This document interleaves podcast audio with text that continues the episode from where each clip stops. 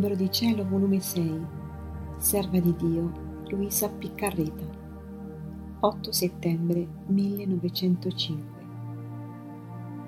La vera carità è fare il bene al prossimo perché è immagine di Dio. Trovandomi nel solito mio stato, quando appena è venuto il benedetto Gesù mi ha detto, Figlia mia, la vera carità è quando facendo il bene al prossimo lo si fa perché è mia immagine. Tutta la carità che esce da questo ambiente non si può dire carità. Se l'anima vuole il merito della carità, non deve mai uscire da questo ambiente di riguardare in tutto la mia immagine. È tanto vero che sta in questo la vera carità, che la stessa carità mia non esce mai da questo ambiente.